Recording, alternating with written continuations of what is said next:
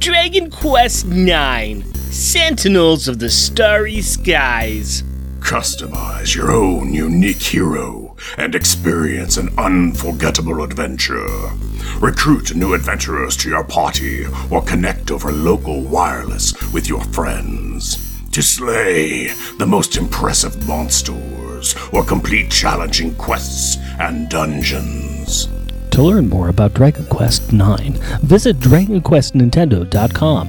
Nintendo DS. Everyone 10 plus. Content rated by ESRB. Alcohol reference. Animated blood. Comic mischief. Fantasy violence. Mild language. Mild suggestive themes.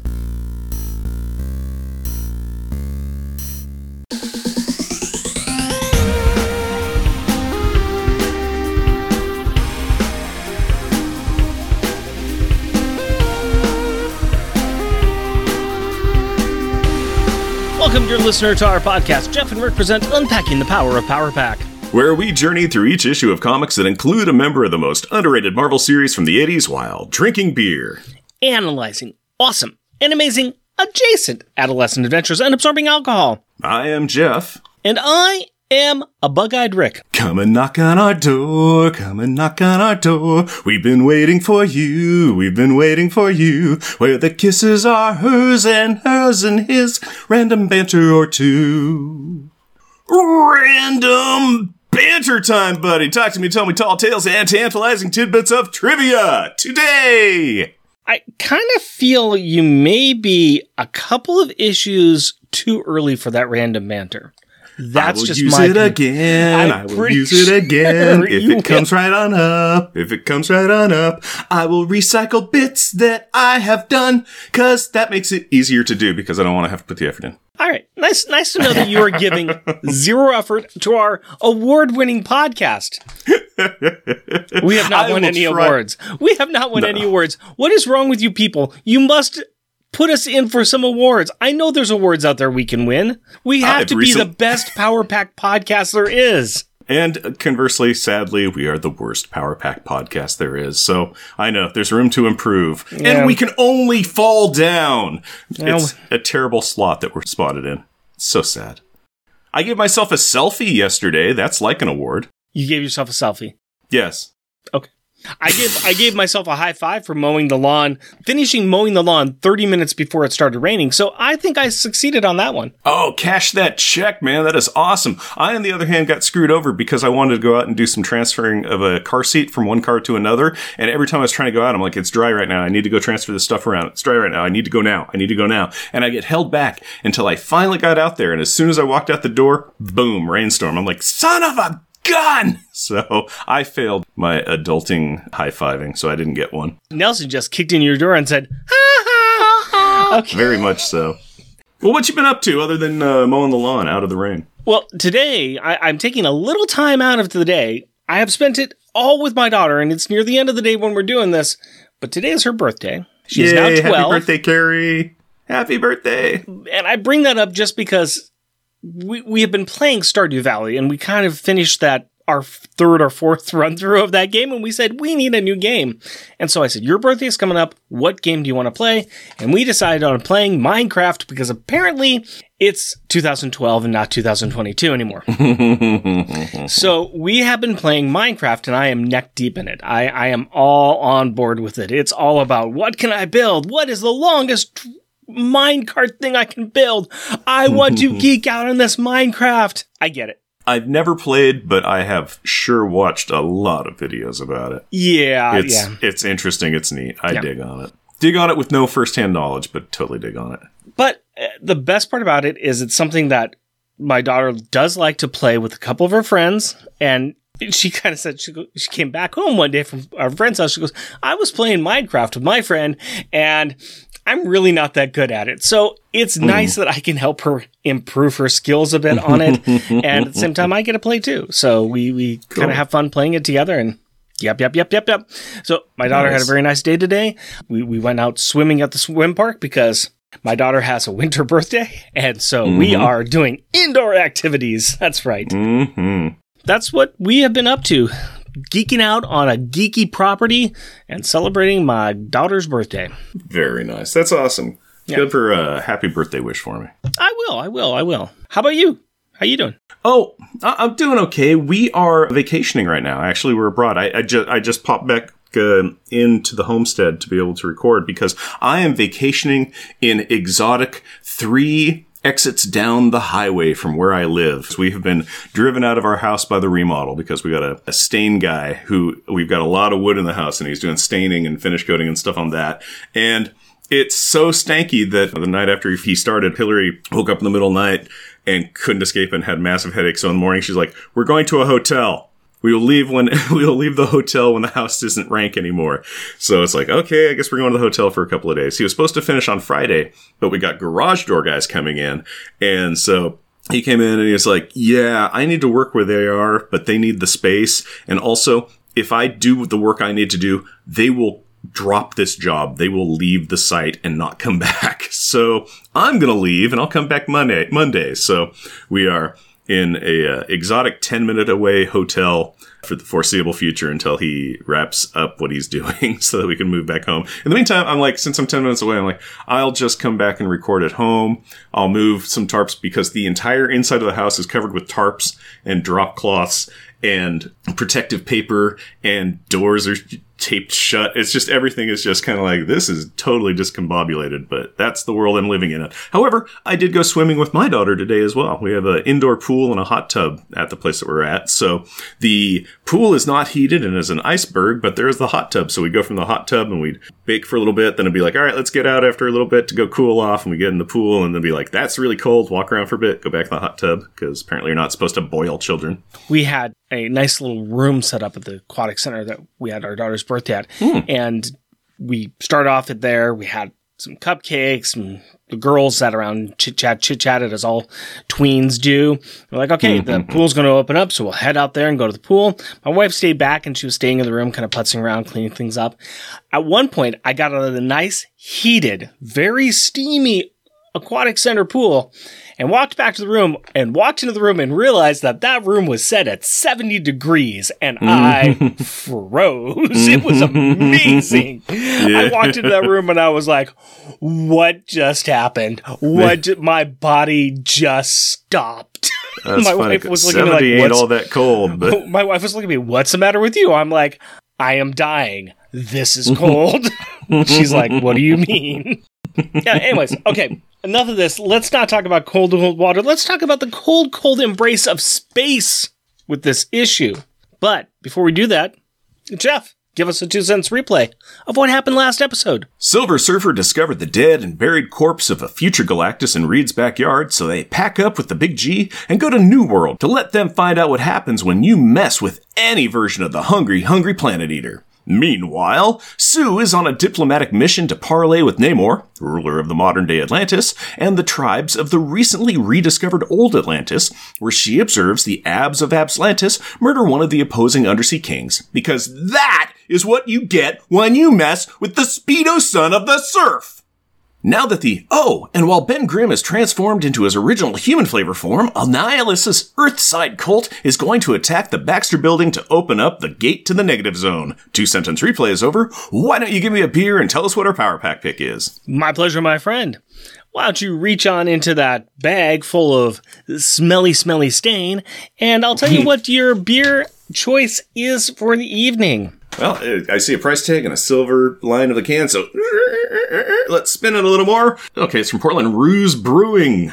And it is called Reverse World. it's American style India Pale Ale. And that's great. It's a blue uh, label on it. And it's got some old walking robots, the old wind up ones from like the 60s. That's really great. It's got the classic robot one in the middle, and then a couple of others that got big googly eye goggles and little clamper, clamper, clamp clamps. Yep, the story time on this is a classic example of a bright and balanced IPA brewed with a sturdy malt bill to hold up the mounds of Oregon grown Centennial, which might be something Rick is going to talk about. That, that was exactly what I was going to say. I'm also going to say that this is 7% ABV, and I've kind of got an embarrassment of riches with this book. I've got a lot of different things I could have picked a beer on. I found one called Reverse World. It's more of a future world we're going to, but, you know, It's New World, it's Earth with people on it, and I just thought, ah, Reverse World, because, you know, it came about because they killed a future Galactus. This is Bizarro land, baby doll. So that's why I chose it. I thought it was going to be an interesting, interesting name for us. No, and the the beer totally works because Reverse World, New World. Also, it's got the robots in it, and Galactus has the Ultron AI world get caught in his gravity well of his spaceship. And Reed's old girlfriend's in it, and she's now a robot lady, and all sorts of stuff. There's a lot of things on here. This is your classic old American pale ale. It is kind of golden, kind of clear. It's got a pretty neutral smell, or it might just be all the candy I've eaten today has finally caught up with me. But it is, I don't know, pretty tame as far as an IPA goes. Yeah, the smell is very mild IPA, and the taste is the taste is kind of a malty IPA. Yeah, it's mellow. It's very mellow. It's very mellow. It kind of has those dank fruit notes that we've had in some other beers, but on a lesser degree. So that malty basement old fruit flavor. It's crisp, mm-hmm. but it's a little dank. It's gosh, it's going to rank right up into fine world with me right now. the thing is, is that it's not bad. It's an enjoyable beer. I think that the taste is nice. It's not very hoppy. I think it is malt forward, which is always nice. It was brewed with a sturdy malt bill, which I think I can go, definitely yeah. taste. Yeah. Yeah, and it's got uh, it's a little hazy, so you know it's a little hard to see through it. It's you know translucent, semi-transparent. Yeah. I think it'll be a fine, fine beer to drink while we talk about Fantastic Four. But we can only do that if Jeff tells us the opening credits. So, Jeff, if you please. Fantastic Four issue number 586, February 2011. World Eater. Writer Jonathan Hickman. Artist Steve Epting.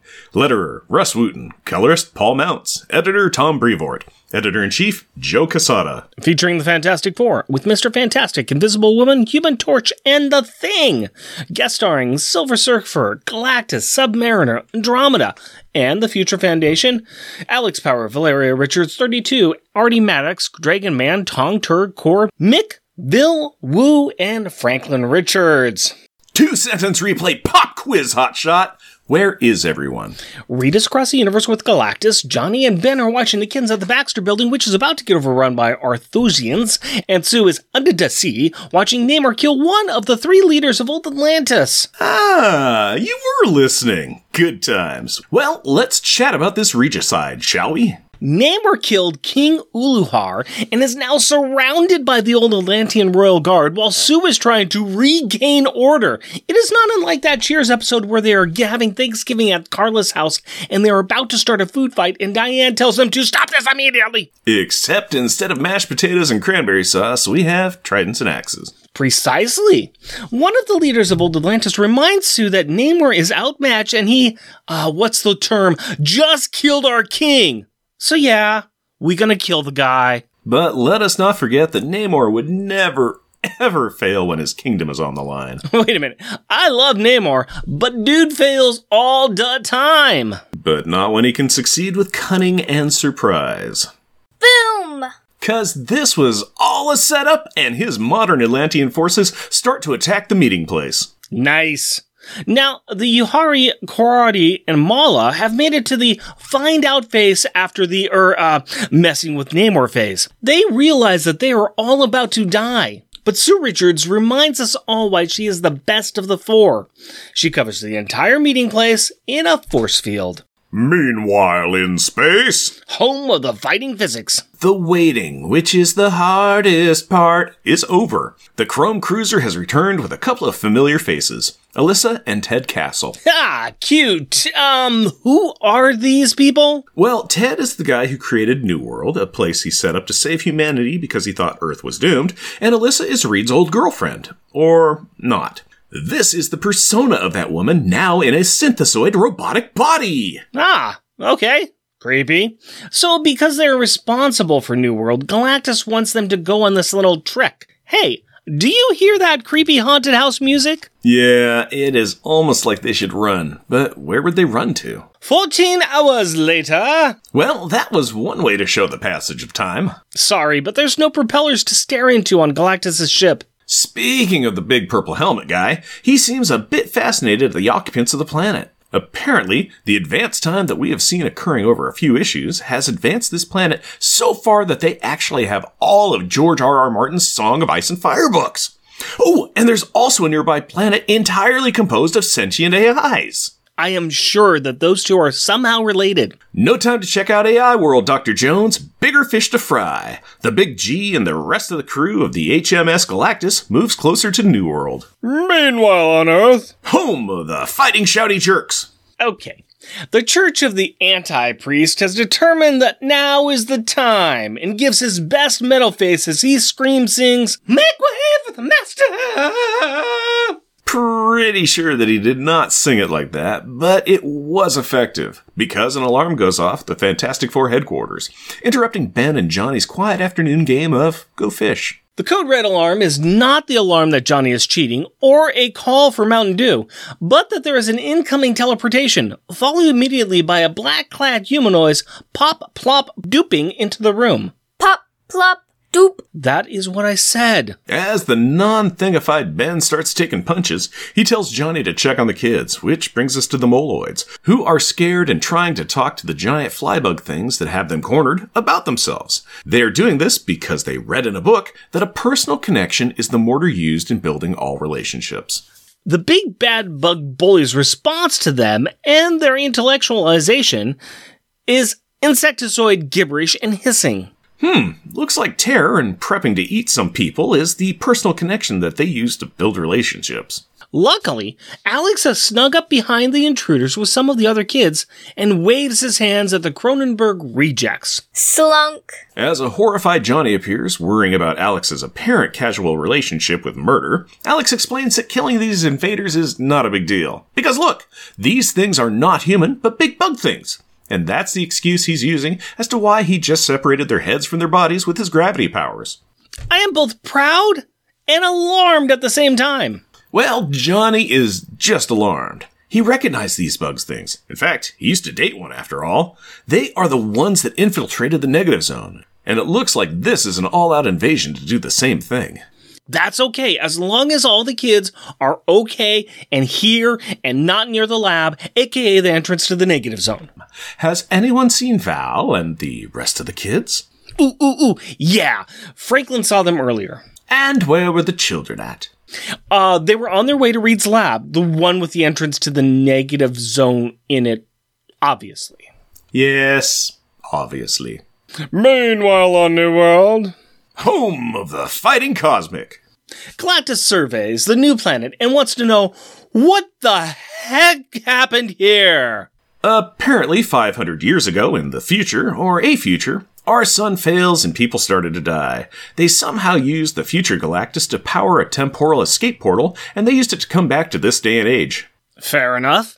But now Galactus wants to know if Reed can prevent this, or does Galactus need to bring out the Earth Cookbook again to prevent this alternate future? Reed thinks back to his time exploring alternate universes with alternate hymns, talking about alternate ways to save on alternate car insurances. You are an idiot sometimes. But it is true that Reed taught Reed that in 15 minutes, Reed could save 15% on his car insurance. Thank you. Reed says he has ways to fix things for the planet. Hmm, this is good, because the Big G has decided to allow him the opportunity to do that. But now he's a little hungry and has decided to try out a new snack he just discovered. While it may seem cruel, we need to remember that the people who came to New World did so by killing Galactus. And he is a petty purple plated person pertaining to his premeditated premature posthumous position. Well, Reed and Ted find this to be bogus, and they are not going to just sit and let this happen. They're going to try and evacuate the princess and everyone else they can. And, lucky for them, Galactus isn't going to try and stop them. But, unlucky for them, Galactus isn't going to stop what he's doing either. So, the excellent race at the buffet table is on. Party on, Reed! Meanwhile, under the sea, Home of the not fighting mermaid. Sue has been holding a force field around this meeting spot for a long, long time. Like a day or longer long. All in the hopes that the old kings can somehow talk Namor into stop being so Namory. Heh, good luck to that, because they've had no luck so far. So she asks to see him. Namor starts by trying to charm Sue Richards. And it doesn't work. So he tries to give her a history lesson. These old Atlanteans are from a dark and more murderous time. Unlike Namor's murder, it's more murdery. Namor's people defeated these races and banished them from their records, only telling the royal line how bad these bad guys actually were. Sue points out that people change, but Namor shows her that they are still following their old playbook, and that she has been sucked into it by becoming their ambassador. Oopsies! Yeah, oopsies indeed, because Namor is sure that they are going to try and use her, and, well, then kill her. Now that's just awkward. And speaking of awkward, insert transition. Tighter than mean usual, huh? Yeah, back at the old HQ, Ben, Johnny, and all of the kids are in the lab. Johnny is using fire to keep the hordes at bay, while Val has made Ben a BFG out of some spare parts, and Bentley has built himself a bomb. Well, neato! Or to quote Ash, groovy. Move aside, children. Daddy gonna work. Zoop zoop. Zoo zoo. Zack. As Johnny checks in with Val about locking down the portal, another bug pops in and attacks our young little girl. Both Johnny and Bentley react. Bentley does so by kissing his mom, telling it he loves it, and using it to blow up the bug. Okay. Johnny and Val have a moment where Johnny asks about how strong the shielding on the door to the negative zone is. Like stronger than bubblegum in the hair level? Val assures him that it is stronger than that. It's strong enough to keep out the intruders unless, you know, they do something completely unexpected.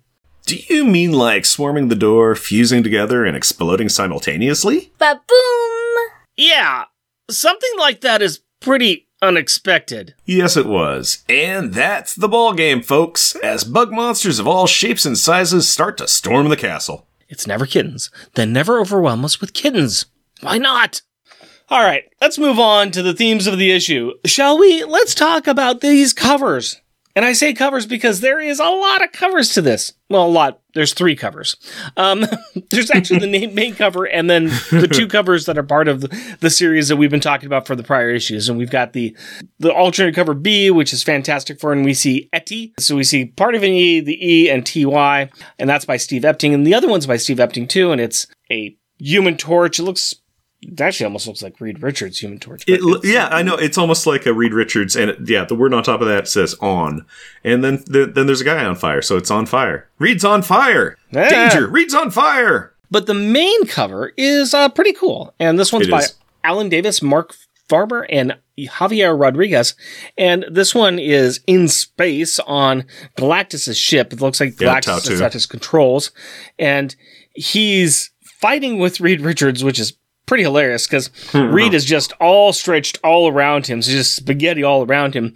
And Galactus kind of has his hand up like this, and Reed's pulling against him. It's pretty cool looking. It's Uh, a good looking yeah. one. It is inaccurate, but it's pretty cool looking. Yeah, th- this is what kind of is leading into the ending of the book, maybe, but Reed's not fighting with Galactus. He's like, we gotta go and save everybody on planet. No time Yep. for you. Bye byes. it's the mental fight that they're having in this, in this book. there is a little mental fight going on. It's kind of interesting to see that where Reed's doing his little dig in fight things. They're kind of, they're, they're still kind of parrying back and forth a little bit, but very, very, very minorly in their kind of mutual respect. And also, yeah, we got other fish to fry. Let's just move on with it. So all of this is going up into next issue, where we are going to have the final, uh, the, the last issue of this run is going to end with somebody in the Fantastic Four dying, and they're setting it up pretty well because they have really split the Fantastic Four into three sections. They've also put Ben in a position where he's Vulnerable. more vulnerable than he's ever been. So mm-hmm. Ben's in a vulnerable state. Him and Johnny are fighting this onslaught of bugs. Reed is trying to save a planet and he's up against Galactus. And Sue is she is the stopgap between an unreasonable Namor and a bunch of old kings who are, have their own level of politics, and she's the only thing holding these together. They are all kind of separated. and The worst thing that can happen to any of them could happen. So yeah, nobody's safe. nobody's safe. So it, it's it's kind of nice. I like how they do split this up. I think that this is a good final setup issue. This is uh, probably a little bit down a level from the last couple of issues we've seen, but it's really soft playing what's coming next. This is just taking all the pieces into their final positions before next epi- issue.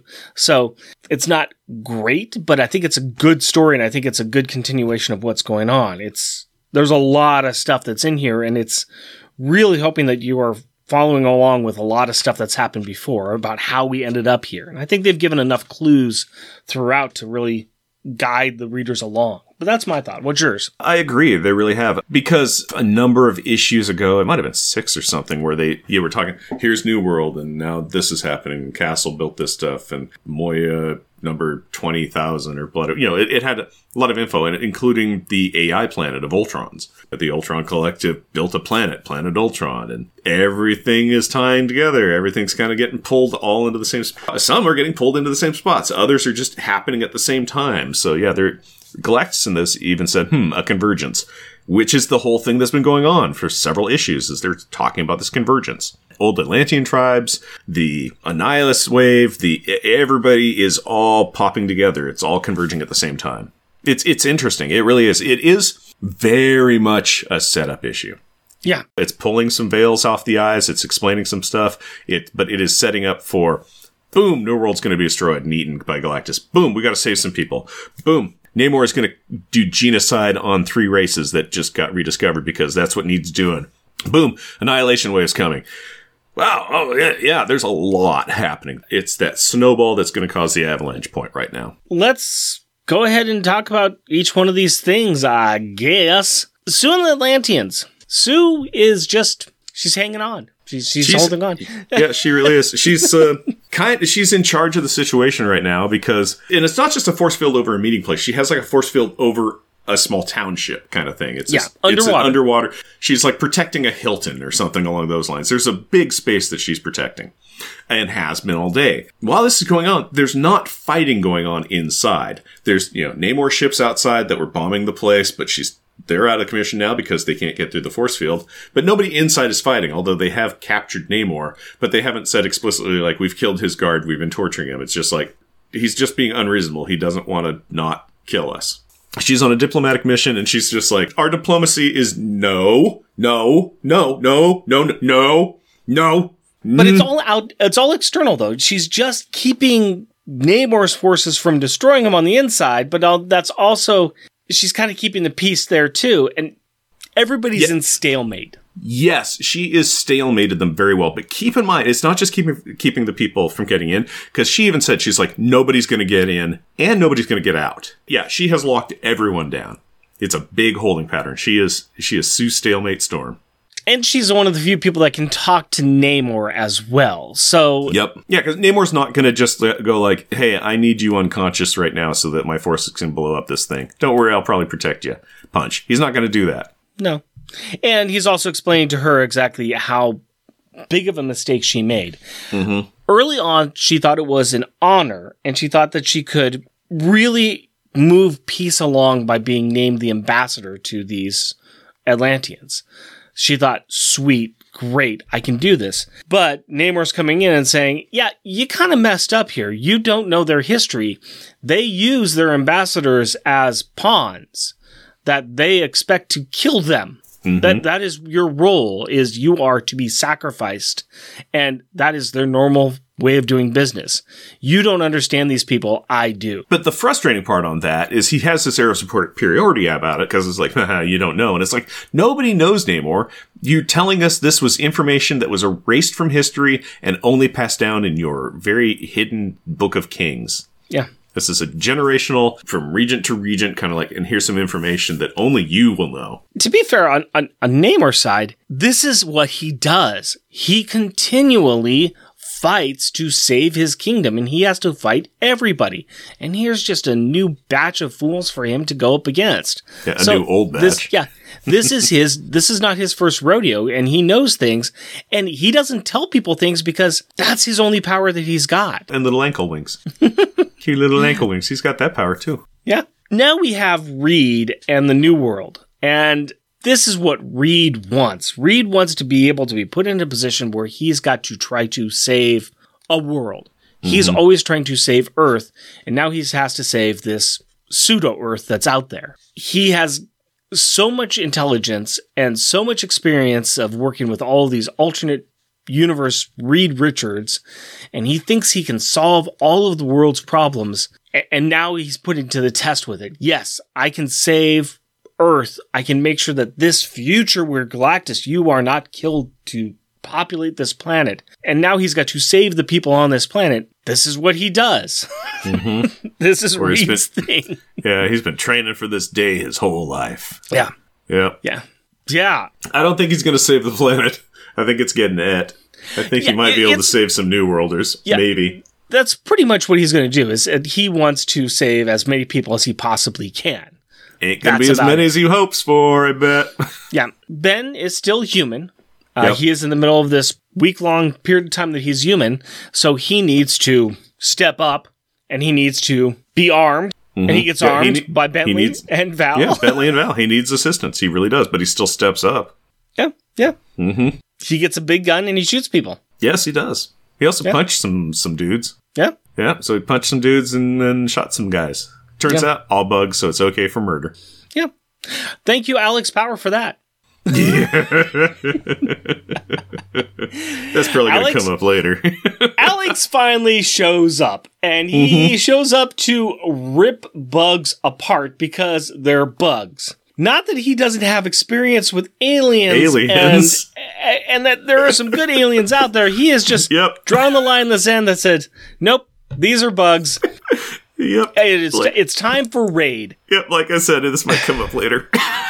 But to be fair, I am going to go on Alex's side here because I'm like, he, oh, I'm not against it. In, No, he, but, he's, yeah. he's he's got to just be like, all right, these things are not stopping, so let's just deal with the problem. Mhm. It still did not seem very Alex-like, but Yeah, but Alex is the person in charge of a bunch of kids, and I'm sorry if bugs advancing and Mm-hmm. a bunch of kids, and I've got the power to squish, squish, squish. Let's do the squishing. no, I get it. I will sort out the morality issues later. I, I do get it. Trust me, I get it. It just seemed kind of out of character for him, just due to the sheer amount of alien interactions that he's had throughout his life, and also that oh, I gravity them away, or you know, punch them with gravity, or blah blah blah, as opposed to, uh, yeah, I'm gonna make it so that their bodies can't support their heads. Hmm, interesting.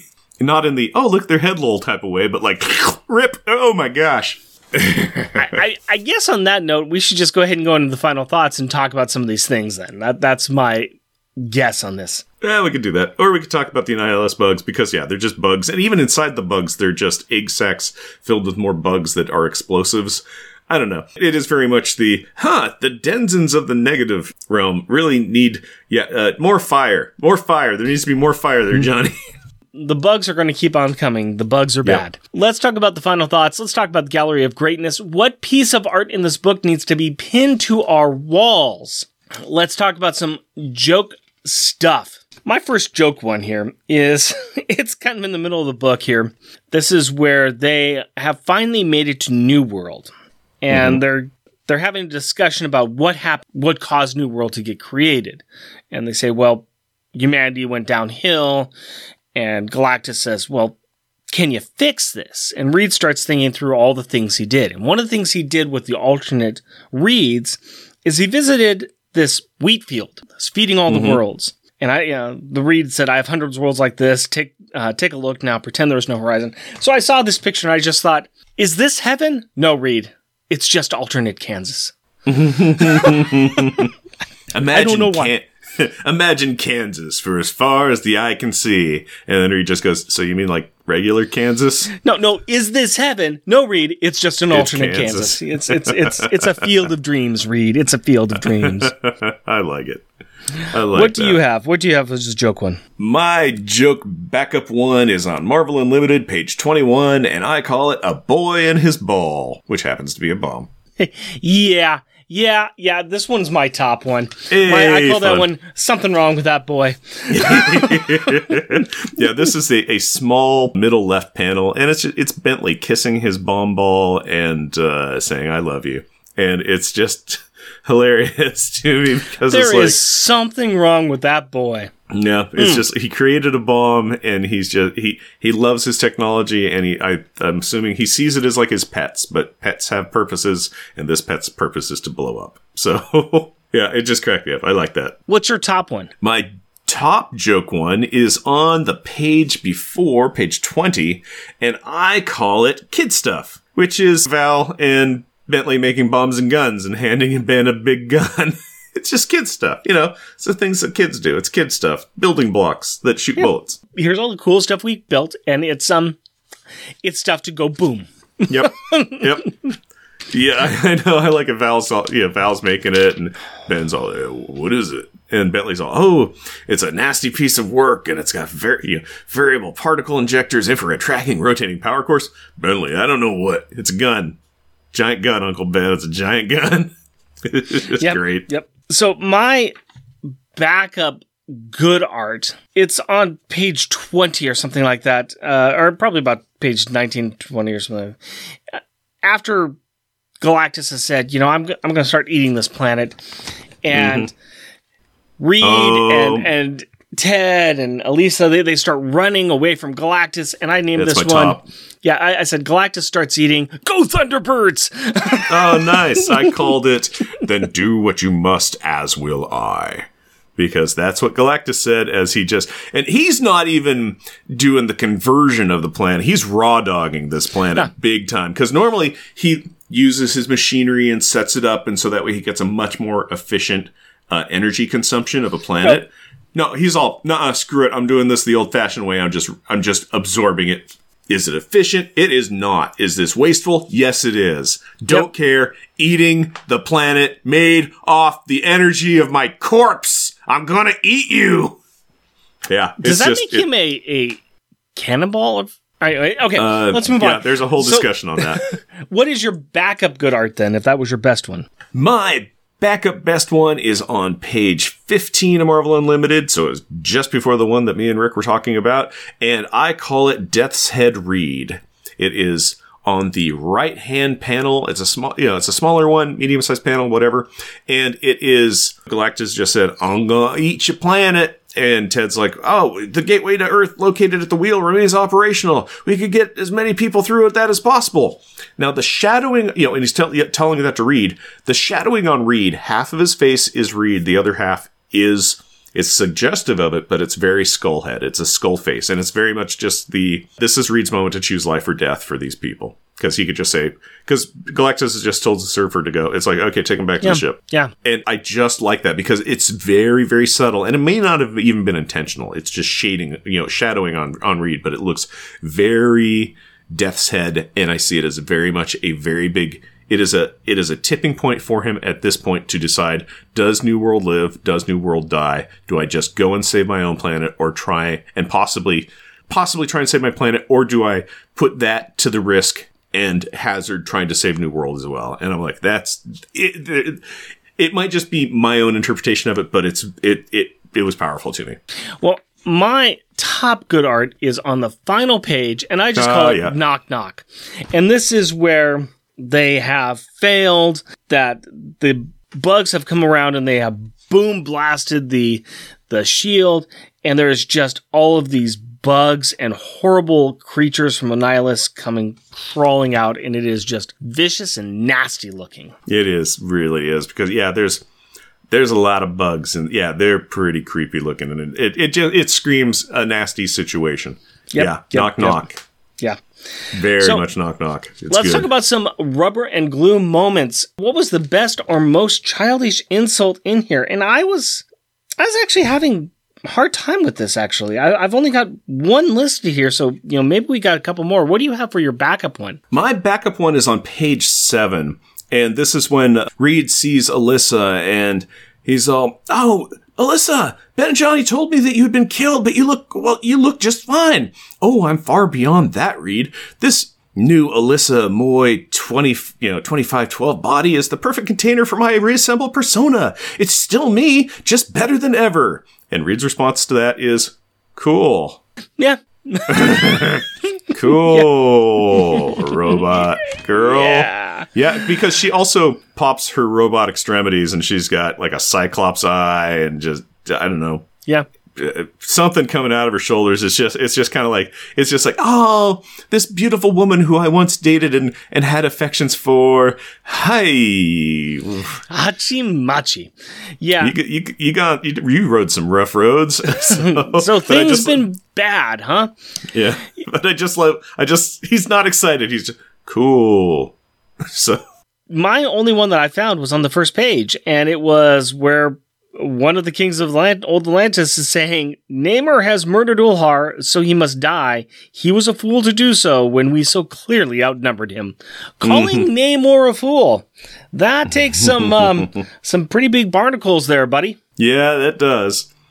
I, I did see that one, but I didn't pick that one. I can tell you my top one. Yeah, I please can tell do. you my top rubber and glue. This is when Galactus has said, "Okay, hey, yeah, you can go and try and save Earth. Go on back to the ship, but right now I hunger." It very much the intimation of "I'm going to eat your planet," and Ted's all, "What? No, there's six billion people on this world. You cannot kill all of them." Galactus's response is, "Who tests God and does not wager their life? A price will be paid." Yeah, yeah, yeah. Yep. You got a bit of an ultimatum there. Ultimatum. is good. Is good. I like that All right. a lot. Time for Parent of the Year, the Reed Richards Award for Good Parenting. Who had a good parenting moment or a bad parenting moment in this book? Uh, I've got a good one here. Uh, I'm going to say Ben Grimm. Ben Grimm stood up and he worried about the kids when the attack came. So, attack's coming. Where are the kids? We got to protect the kids. I thought that was a good parenting moment. He was an awesome parenting moment. I I had somebody for bad and I pulled them and then I was going to do Ben for good parent because he at one point he even said daddy's got to work, you know, move out the way, daddy's got to Yep. work. And I'm like, that's awesome. That's total parenting awesome. I decided not to go with him though, but amazing choice, excellent choice. I fully am on, bo- on board with it. But I went for Sue. Okay. for, we discussed it before. She stalemated everybody. She's putting everybody into their corner. She's still trying to get everybody to get along. She's trying to recover from. She's hosting a child's birthday party and it's falling to pieces, but she's still trying to keep it working. So I was impressed with Sue on that, but Ben is a great choice. All right. Ben is a great choice. So I, I, we were both going for good parenting moments, and you picked Ben, I picked Sue, but Ben was on my list. I also had a bad parent, but they're, you'll, they'll pop up later. Yeah. Let's go ahead and talk most popular and most shunned. We want to identify the character who was the best and who was the worst in this issue. Let's talk about the worst. Mm-hmm. I went ahead and said Bentley, and here's hmm. why. He made one bomb. One bomb. one Yeah. bomb. I I I am all on board for Bentley stepping up and doing something. Dude made one bomb. one bomb. then the, You have one job, you didn't do it. So Bentley he did one. He did one job, which was make one bomb. It, uh, the backwash over that made Johnny have to protect Val as well. That kept him from from flaming the hordes. So yeah, he he Bentley when he threw his bomb, he threw it danger close. so Bentley's a great choice. Yep. What else you got there, buddy? I picked Alex. Because of the uh, bugs. Uh, in part alex did flat up murder some aliens you know and then just was telling people it's like it's cool. They're just bugs. We can murder these. Okay. So it was in one hand awesome. Alex was there. He stepped up. He did a thing. He saved the moloids. Thumbs up. Kudos then he justifies it by like they're not people they're bugs we can squish their heads. And then later on it shows him at the gate with the kids and he's not squishing more bugs. So not only did he justify his murder he then didn't continue his murder train. And it frustrated me because i would have liked to have seen him to just have some convictions with his murder. If he's gonna kill be a killer. Alex, you didn't murder enough. What's wrong with he you? did he murdered too much but then he didn't murder enough. He's not he, he needed to wolverine that action. He you know it's just like if Kitty Pryde stabbed a guy in the heart you'd be just heartbroken. It would be uh, just wrench you to pieces. But if wolverine killed an entire ninja clan in in a, in a in a cut panel you'd be like yes. So alex he hit two tipping points and one was murder is too bad it murder bad and you did too much murder. And then he did he didn't hit that other tipping point which is like the most murder is the best murder you could do in this situation so he's my bad kid he's my shunned All right. for those reasons All right. Let's talk about best, most popular. I actually went with Reed this time. dealing with Galactus is tricky, and you have to be careful. And I don't know anyone who could have threaded that any better than Reed did. Yeah, I can see that. That's a I good mean, choice. Reed had an opportunity there to say, well, can you fix the world? Well, the egotistical thing is, yeah, of course I can. But Reed actually had to think it through. Can I fix all the things that are going on? Yeah, I think I think we can do this. I think we can do this. And he he was it was along the lines where he's like, I'm pretty sure I can. And even if I can't, I think I can fix another part that would keep that from going on. The cost for this, though, which Galactus says is necessary. Yeah. You're going to pay whatever the bill comes up. Yep. You got to pay that. So, what do you have? What uh, is your best? Who is your most popular? Well, Stretcho, the way that I always go is when Daddy's got to work, Daddy's got to work. So, Daddy took off his work gloves and went to work, or he put his work gloves on, whatever. I did a ben, I did a Benjamin Grimm thing. Okay, so, Ben. So Ben, Ben, yeah, Ben. Right. I was th- so Ben. Pretty simple. We talked about it a bunch. There's why I like Ben. Okay. All right. Well, we can go with that. I think now that we've got those people ranked, we need to rank the books. Top grade. We need to evaluate each issue against other issues with some members of Power Pack in them. So we've got Uncanny X-Men number 205, Wounded Wolf, still at the top of the list. Down at spot number 8, we've got The Loners, Volume 1, number 4. That's where Julie becomes an actress for a hot second. Further down on number spot 15, Runaways Volume 2, number 2. Runaways hunt down Victor and he discovers that he's got powers. Oh no! Down at the last spot, we've got Loners, number 5. That's where Phil loses it. Hmm. Okay. Hmm, hmm. like I said, this is not bad. Prior not issue bad. that we had covered was 580, Five, 585. which and is that spot one- number three. yeah, but that one was pretty high. Mm-hmm. I think this one's a bit lower. I think that this probably is a bit more in line with. Oh, it's somewhere between spot number 11, that's the Franklin's birthday, and the founding of Future Foundation. Somewhere between there. Hmm. Okay. So spot 7 and spot 11. The founding of Future Foundation had a lot of arrogant Reed, which is always kind of annoying, but it was decent because it set up a bunch of stuff. You know what? I, I think.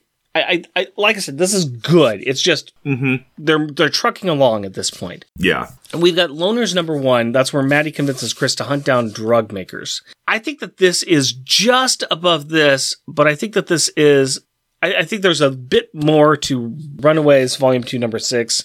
That's where the kids defeat Ultron. I could see that. Yeah. This this has more meat to it than Franklin's birthday party. Yeah. Yeah, I could see this as the the new spot 10. Yeah, I could see that. That works. All right, we'll put that in spot number ten.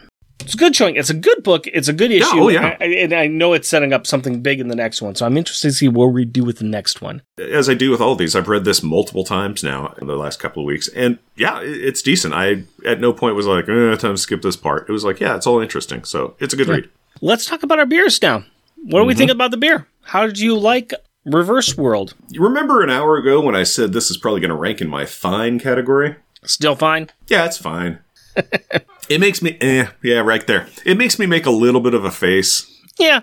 Whatever it is about it, it there, there's some things that are near to being pleasant for me, but a lot of it is near pleasant, but closer to not pleasant. So it's fine. I am drinking it. I'm going to finish this. Would I drink it again? Yeah, probably. Would I still make the same faces? Yes. Three is right in the middle of the road. I'm going to go a two five for it. Okay. I'm going to go ahead and say it's a 3.5. I'm enjoying it a little bit more than that. So, yeah.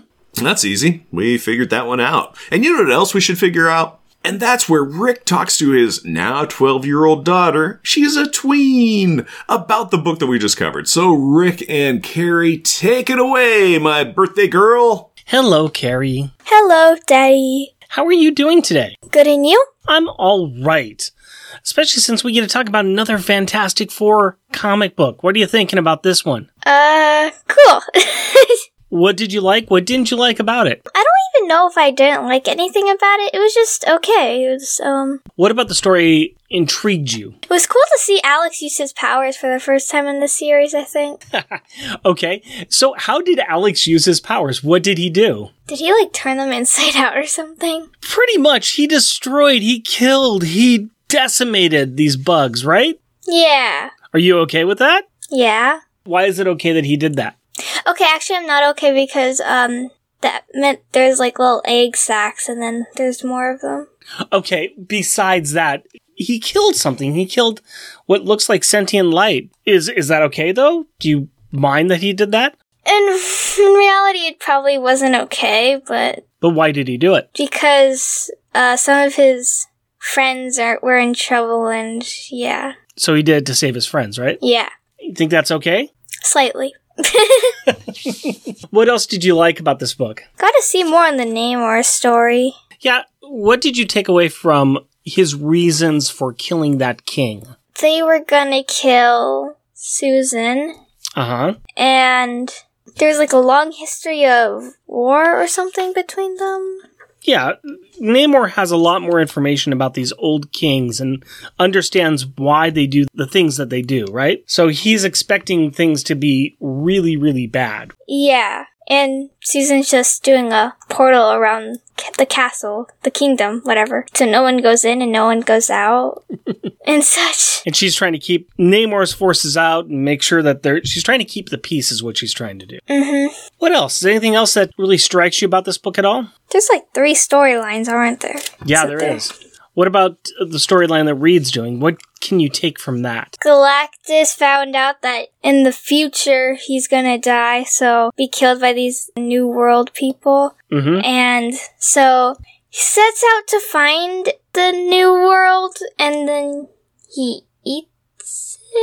Well, he gives Reed a small chance to get everybody off the planet, and then he starts uh-huh. to destroy it, right? Yeah. So there's a lot going on, and we're going into the next issue, and we think something bad's going to happen in the next issue, right? Yeah. Are you excited about it? Sure. Because bad things is interesting. It's better than people being like sitting around all day and having good things happen to them. You're becoming a little bloodthirsty. Yeah. well, something's bad normally always gonna happen in comic books. That's Especially fair. That's superhero fair. ones. Yeah, okay, okay, that's fair. Is there anything else you want to talk about? I don't think so. All right. Thank you very much for your time, Carrie. Okay. I love you. Love you too. Mwah. Thank you so much, Carrie. I hope you had a wonderful birthday, and we love it that you joined us on the show. Shout out time. We'd like to recognize those listeners that take time to write in or leave us a review, and this is for episode 119, featuring Fantastic Four 580, the Fantastic Four. They go see Impossible Man. and we got some likes and retweets from Clinton Robeson and his podcast, Coffee and Comics and Fan Film Fridays. Matthew Birdsey, Tim Price, the Podcrasher, and the Outcasters podcast. Waffles, and his podcast, Waffles and Mates Talk About Things. We also like to thank those lovely individuals who give us a little bit of cash in order to do our shows and help us out on our Patreon. That includes adorably astonishing and amazing Andrew Burns, Cheerfully cheeky and charming Char Logan. challenging, cheesy, and chuckling Charles Gears, Destructive and devastatingly delightful Damian Witter. dynamically dangerous and devious Doug Jones, Exciting, energetic, and entertaining Edward Verocci. intelligent, interesting, and innovative Isaac Perry, Jesting, joking, and jovial Jeff Polier. just jealous and jewel Jeremy Daw, Muscly, mighty, and meticulous Matthew Birdsey. mythical and magnificently monologuing Matthew Laserwitz. Rudely rhyming and running Rustin Fritcher. Steely, salty, and steamy Sailor Bear Zodar. Sad and sickeningly silly Shag Matthews. Strange and stirringly steady Stephen Gray. Tyrannically terrifying and tame Tim Price. Technically terrific and triumphant Todd Enoch. Way, way wordy and wobbly Waffles. Weird and wonderfully wacky Wind. Next issue, we're going to cover Fantastic Four, Volume 1, number 587 The Last Stand. Be sure to check out my other show, Monthly Monday Movie Muckabout, on the Longbox Crusade Podcast Network. And we have some merchandise available on Redbubble. Go to redbubble.com and search for Unpacking the Power of Power Pack. Jeff and Rick presents the bi-weekly self-produced podcast recording for the live studio audience of a coaster for Fast Enterprises in Portland, Oregon. If you'd like to interact with us through the magic of the internet, you can do so through Twitter at Jeff and Rick Present, our Facebook page, Jeff and Rick Present, our email address, Jeff and Rick Present, all one word at gmail.com, or at our website, jeffandrickpresent.wordpress.com. Also, our YouTube channels at Jeff and Rick Present. And if you would like to help support our show, we are on Patreon. You can find us at patreon.com, Jeff and Rick Present, all one word. We are also a proud supporter of the Hero Initiative, and we will be donating 10% of our Patreon donations to this great cause. We encourage everyone to give what they can to this worthwhile organization that helps the creators who provide us with such great content. Go to heroinitiative.org to find out more. Please rate and review us wherever you can, tell your friends about us, or share your love for us on social media. And as always, we want to thank the powerful people in our packs. My wife Cindy and our daughter Carrie. My fiance Hillary and our daughter Aurora. We love you. Until next time. Costumes Costumes, off. off. Our theme music is 80s Action by Kevin MacLeod. Also featured in this episode is Video Dungeon Crawl by Kevin MacLeod. All music is found at incompetech.com and is licensed in a Creative Commons by Attribution 4.0 license. said fantasy language. It's fantasy violence. I like fantasy language. It's like we got to warn the kids about it. They might be speaking Elvish. Slunk. This is the persona of that woman now in a it, now in a synth. Slunk. Make way for the master.